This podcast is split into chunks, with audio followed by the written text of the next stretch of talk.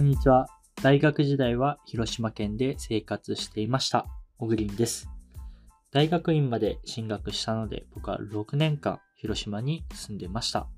今も広島の会社で役員もしてますので、広島とは切っても切れない関係性になりました。僕自身もとても好きな街で、広島でも何かしら、あの、僕の知見であったり、経験であったり、そういったものを貢献できる機会があったら、どんどんしていきたいなと、そう、日頃から思っております。今日のニュースになります。広島県スタートアップ支援プロジェクトを立ち上げへ。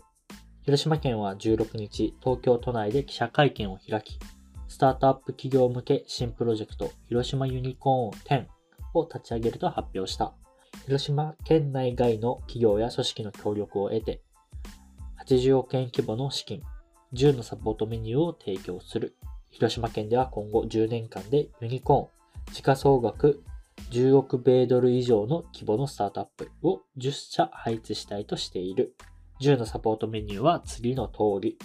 パートナー探しをアシスト。実証フィールドをアシスト。スモールスタートをアシスト。さらなる急成長をアシスト。資金獲得に向けた発信をアシスト。環境エネルギー、カーボンリサイクル分野への進出をアシスト。健康医療関連分野への進出をアシスト。海外ビジネス展開をアシスト。広島県への企業意見をアシスト。スタートアップフレンドリーということになります。えー僕自身が広島にいた6年間でも、えー湯崎知事の影響もあり、えーとスタートアップ界隈、まあ、テクノロジーであったり、えー企業創出であったり、まあ、そういったものの取り組みっていうのがとても活発に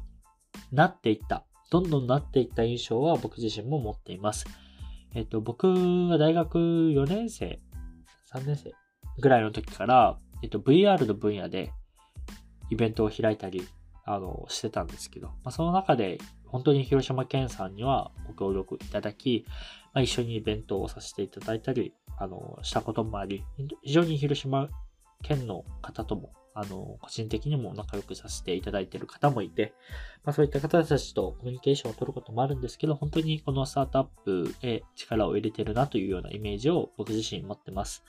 まあ、もともと広島県っていうと、えっ、と、松田さんが一番代表格かなとは思うんですけど、松田さんをはじめ、あまり、その、いわゆる IT 企業、ネット企業っていったものが根付いているような地域ではなくてですね、僕が実際に大学にいた6年間で、えーまあいろんな起業家の方と出会わせてもらったんですけど、やっぱりインターネット界隈で事業をやられている方っていうのはあまりいないイメージだし、逆にそこである程度、あの、認知を取れるようなサービスになったら皆さん東京に進出していく、東京に移転する、まあそういったところがあるような認識でいました。まあというのも、えー一つ思ったのは、技術レベルですね。エンジニアのスキルセットが正直東京に比べて、あの、全然不足していると。で、そうするとスタートアップとしてはやっぱ対応的に厳しいっていうこともあったと思うんですけど、今はリモートワークっていうこともあるんで、広島県だろうが、東京都だろうが、福岡県だろうが、どこであっても、えっ、と、やり方次第では、あの、優秀な人材をしっかりと採用していくことは可能だと思います。そういった意味でも、この、えっ、と、どちらかというと、もっとリアルなところの、えっ、と、パートナー探しとか、実証フィールドを提供してくれるとか、まあ、そういったところのサポートをしっかり県を挙げてしてくれることに、あの、ポジティブな面っていうのはかなり働くのかなというふうに思います。で、まあ、湯崎さんが知事である限りは少なくともこういったスタートアップへの投資っていったものはどんどんどんどんされていかれるのかなというふうには思うので、まあ、今後しっかりこういったところから、あのまあ、ユニコーンはなかなか難しいかもしれないんですけど、まあでも、日本を代表するような企業が1個でも2つでも事例が出てくると、